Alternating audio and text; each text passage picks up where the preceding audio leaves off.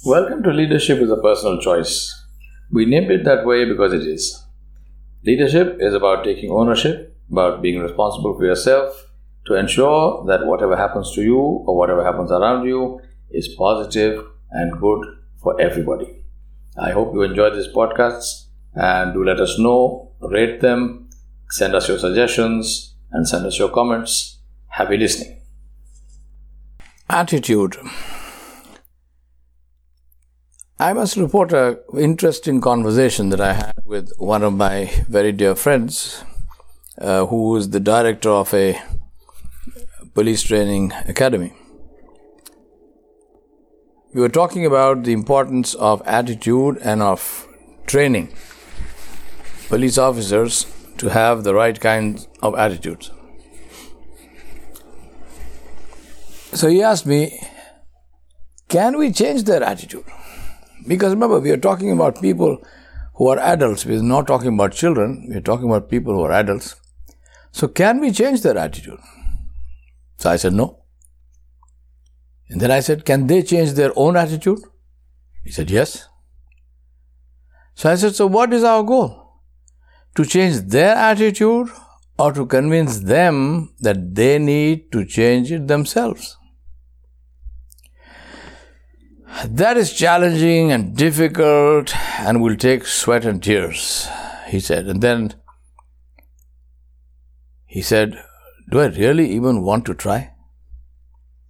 Ah, I said, we are now at the root of the problem, and it is do I want to change my own attitude? My friend's attitude is at the root of everything.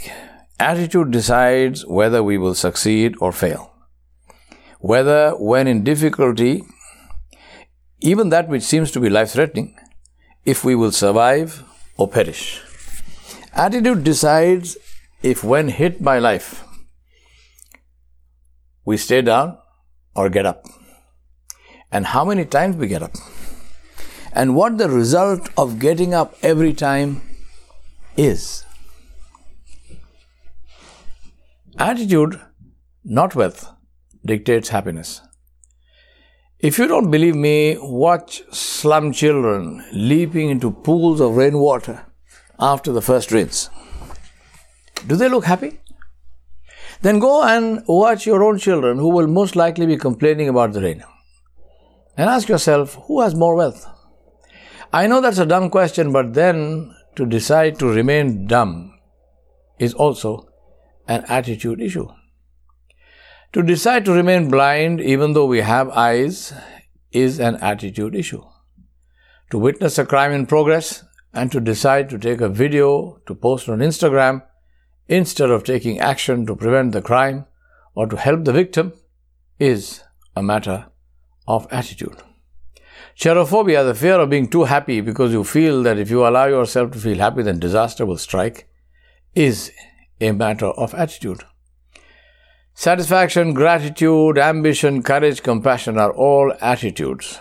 So also are their opposites. And each one has an impact on our life. The first Kural in Tirukural, the compendium, the apex compendium of Tamil literature is Agara Mudala Eluttellam Adi Bhagavan Mudatre Ulaga as Agara A, the first letter of the alphabet, so also God is before all creation. In the same way, attitude comes before all situations and circumstances and decides how they will affect us. Incidentally, another A word, affect. Let me tell you some stories to illustrate what I mean. It was 1987 and I was doing a course at XLRI, the one of the top business schools in India, in Jamshedpur. One evening, my friends decided to show me the sights around Jamshedpur. As we drove in the Hindustan Ambassador car, which was provided for us, the road suddenly deteriorated. My friend announced, This is where Jamshedpur ends and Bihar begins. Jamshedpur is a Tata Nagar in Jamshedpur is a company colony of uh, Tata Steel, and so they take care of all the facilities and the uh, civil amenities, and so it is well run. Uh, roads are good, all the uh, public facilities are good.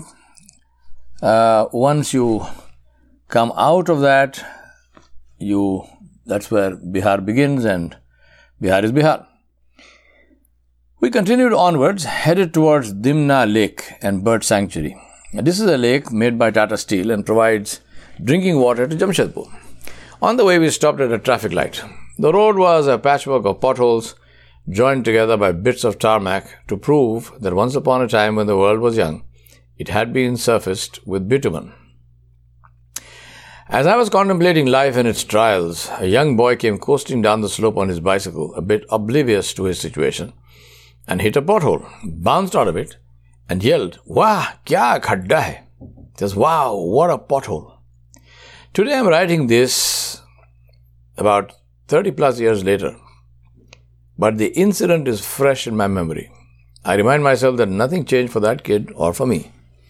The road, the potholes, the responsibility of the government, the use of taxes, you name it. Everything remained the same. Yet that kid decided to be happy. So when he hit a pothole, he appreciated the pothole instead of complaining. A matter of attitude. In my view, the best thing about attitude is that it is entirely in my control. Nobody can give it to me or take it from me or change it for me or do anything at all with my attitude. I and only I can have whatever attitude I want to. So only I can decide if I want to be sad, glad, bad, mad, or whatever.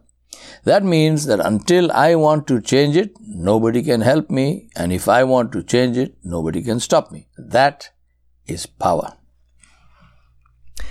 In 1978, soon after I finished graduation with a BA in History, Political Science, and Urdu Literature, I boarded a flight for Guyana, where my father was on a one year assignment with the Guyana Mining Enterprise Hospital in Linden. It was a long flight and a long story. I flew from Hyderabad to Bombay, to London, to New York, to Miami, to Georgetown, which took more than 24 hours. I flew in, in, in a SE-210 Caravelle jet, in a Boeing 707, a McDo- and then in a McDonnell Douglas DC-10, and then a Boeing 707 once again. I flew on Indian Airlines, British Airways, Pan American, World Airways, Pan Am, uh, which is no longer there, and Delta, and then BWIA, British West Indian Airlines. BWIA used to be called But Will It Arrive? And at the end of it all, more than 24 hours after I left Hyderabad, I arrived literally at the other end of the world without my baggage. My baggage apparently had other travel plans, and I have no idea which country it was destined for, but for me that meant that not only did I get to lose all my worldly possessions, but also the only proof of my education, my degree certificate, which I had kept in my checked in baggage for safety. So much for my first trip abroad. I should have been devastated. I wasn't. It took me about 10 minutes to come to terms with the fact that I was walking with all my worldly assets, the shirt on my back. I found this was a very liberating idea. In Guyana, I got a job, lived and worked in a small mining town in the middle of the rainforest. My experience of the five years that I spent there was far from negative. It was one of the most enjoyable and rewarding periods of my life during which I made lifelong friendships, had many unique experiences, and learned a huge amount about human relations and conflict management, which has stood me in good stead throughout my career. I will talk about those days in context in the articles and podcasts that I that will come later, but I want to say that all this happened because of the way I approached the challenge. For one thing, I didn't see it as a challenge equals difficulty at all. I saw it as the possibility to have great fun and great learning each day filled with new possibilities. I was in a new country, totally new, alien culture, food, climate, language, working with people who were completely different from me in every way, living in a part of the world that I had never been in and which was as different from my life in Hyderabad as to make it seem like as if I was on another planet. Yet it turned out to be one of the best periods of my life, which I recall very fondly today, more than 40 years later. The reason was attitude. Attitude, therefore, is how you choose, you choose to see what you are faced with. You can choose to appreciate the good in it and enjoy it, and to see the difficulties as you look at weights in the gym. Something that is tough to lift, but can, but can only benefit you if you do. Who makes that choice? You. Back home in India, I worked in the plantation industry for 10 years, managing tea and rubber plantations with coffee, cardamom, coconut, and vanilla thrown in, before striking out into the field of leadership consulting. During my last three years in the company, I was posted as manager of the company's operations in Kanyakumari district in Tamil Nadu. That's the absolute tip of India if you look at the map, the southern southernmost tip of India. Now that comprised of two rubber estates, two factories, and a higher secondary school. The challenge there was the labor force, which was highly militant, unionized, Communist Union, CITU Marxist, and a history of tension between the management and the union. To spice up my life, I had an immediate task of introducing controlled upward tapping, CUT, in rubber this involved the tappers using special tapping knives to tap upwards instead of the normal downward tap. This puts a strain on their shoulders and initially it could be uncomfortable, even painful, until they got used to it. The standard response to this was to refuse to do it. That led to tensions and some ugly situations before I got there, including an assistant manager having been, having been grievously assaulted. My challenge was to get the workers to accept this method of tapping, which meant that I had to convert their dislike and resistance to liking, to change their attitude from resistance to acceptance. I spoke to another company in Kerala who were using this technique and had good results. I requested their management to allow me to send my tappers to visit them, to see their tapping, meet their tappers, talk to them about the technique, and get them to uh, satisfy themselves that what I was asking them to do was both doable and possible.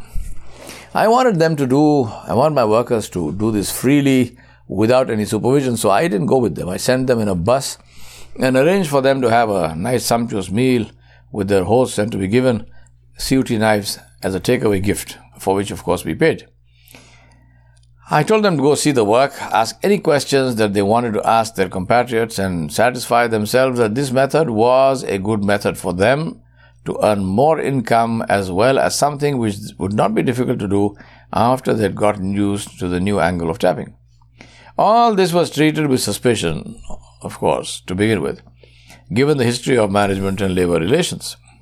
But I expected that and didn't react to it. However, the prospect of a so called company paid holiday was tempting and unique, and so they went.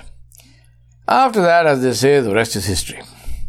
They returned enthusiastic about trying out the new technique, and when they saw that, as promised, their yield was better, resulting in better earning, there was nothing more for me to do. What I had been able to do was to get them tuned in to the channel that everyone listens to, WIIFM. What's in it for me?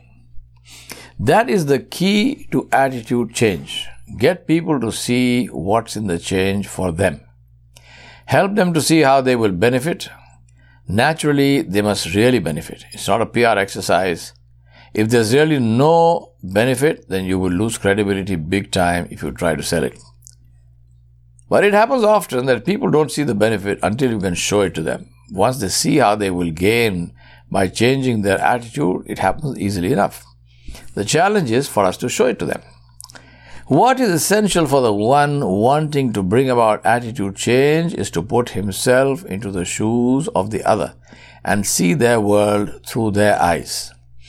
I had a very interesting experience in this context. I was doing a series of coaching skills workshops for senior management at ICRISAT, and that's the acronym for the International Crops Research Institute for the Semi-Arid Tropics, which is a World Bank funded uh, international organization based in Hyderabad. This required helping people understand the fact that you can never coach anyone effectively if you don't see their world through their eyes. In other words, you need to put yourself in their shoes. To illustrate this, I took off my shoes and said to the Deputy Director General, the most senior manager, who was sitting right in front. Please, sir, can you get into my shoes? He got up very reluctantly and started to take his shoes off. I stopped him when he had taken one shoe off. I asked him, What are you doing? He looked surprised and rather testily. He said, Taking off my shoes. I said, Why? Now he looked really exasperated and he said, How else can I get into your shoes? And then it suddenly dawned on him and he almost yelled, Wah! What an insight! I can never get into your shoes until I take my own shoes off. Wah! Sab, wah! It's often as simple as that. The lesson is simple, but very powerful. If we want to change people's attitudes, we need to first change our own. We must, we must own up that we need to see their world as they see and feel it. We must empathize and understand. Then we need to show them how they will benefit from the change. Only then will it happen.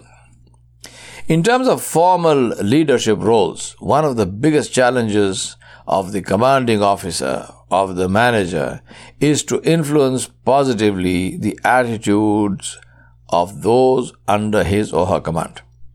Many try to use authority. All that they get is outward compliance. Just because someone answers yes sir with a salute doesn't mean that he or she truly accepts what you ordered them to do or that they will do it when they are not supervised. We are all aware of the theory it is the arm that salutes, not the heart. That is why I say values can't be legislated or commanded, they must be inculcated. And that is the reason attitude is critical. Attitude is what you do because of who you are, not because of your job or rank or training, but because of the truth of your being. That is why attitude inspires far more than any passionate speech or any order from on high. People don't care what you say until they see what you do. Attitude is what Dr. Kafil of Gorakhpur had when, though he was not even on duty, he decided to take charge when he was informed that the government hospital where he worked had run out of oxygen and the lives of children who needed oxygen were at stake. He spent his own funds to buy oxygen and managed to save the lives of over 200 of them. In organizational life, we have many stories to tell of people who decided to take ownership of the situation. And in the absence of orders, and sometimes even in contravention of them, they did the right thing.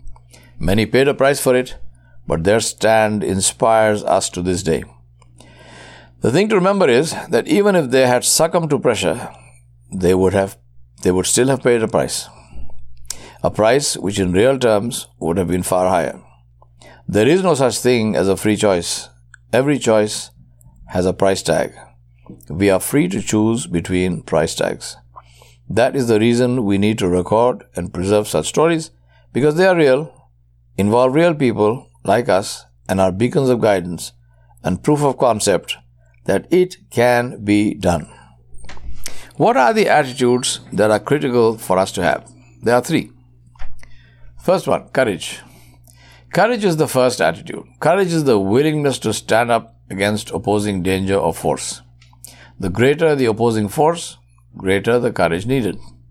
Courage is physical, but even more importantly, it is moral. Moral courage comes from physical courage.